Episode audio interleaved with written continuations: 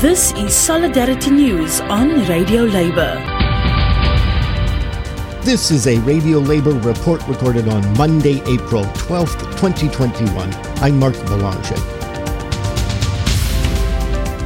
What we have to do is act together for a global social protection fund for the poorest of countries. That is Sharan Burrow, the General Secretary of the International Trade Union Confederation. The ITUC is the global body which represents national union centers such as the Ghana Trades Union Congress and the AFL CIO in the United States. Ms. Burrow was participating in a webinar organized by the World Economic Forum. It included participants from developing countries such as Pakistan. She mentions the International Labour Organization, which is the UN agency focused on matters of work in the world. The Director General of the ILO is Guy Ryder, the first unionist to head the organization. Ms. Burrow was asked what a global social protection fund would look like.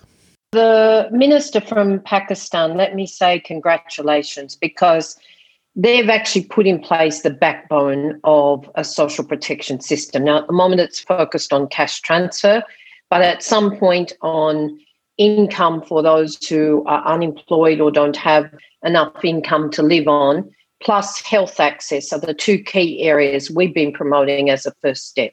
But a social protection floor.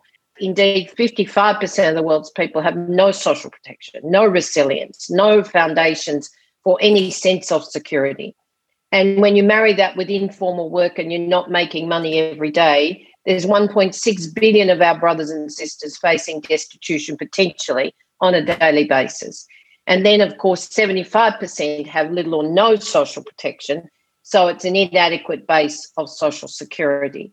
We have to separate, indeed, the classifications of work. But let me say this if you look at the ILO declaration, we can put a floor of decent work under every worker, irrespective of the contract, the nature of the employment contract. I have very firm views about technology can't be used for exploitation. And indeed, last uh, session in this discussion, we Guy Ryder and I pointed out that indeed some of the new work looks like work of the last century before it was cleaned up with employment regulation. That doesn't mean everybody works in the same way. And technology is changing that, although for the bulk of people, not so much. So, what do we have to do if we're going to build a just future? We have to have a new social contract that is about recovery and resilience. And of course, jobs are at the center of that decent jobs, climate friendly jobs if we're going to sustain the planet for future generations. But we must have universal social protection. And if we're going to build that social protection in the poorest countries, then the only way we will enable that to happen is indeed to start by kick-starting those systems with a, a global social protection fund. And you know, when you think that there's many ways of building up such a fund, but even official ODA going to developed economies, only 0.4% of it goes to social protection.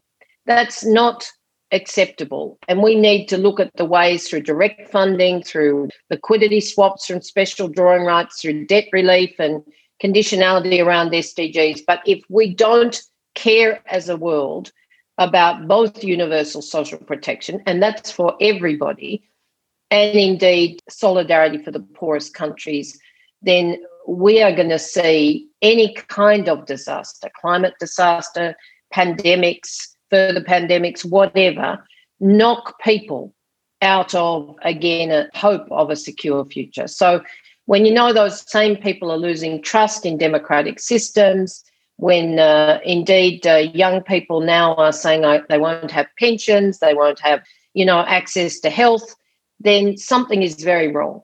We are three times richer in just the last 20 years, and yet we have not put affordable systems in place. What we have to do is act together for a global social protection fund for the poorest of countries. And that's it. International labor news you can use. You can find our features and daily newscasts at radiolabor.net. Thank you for listening. And remember, it's all about global solidarity.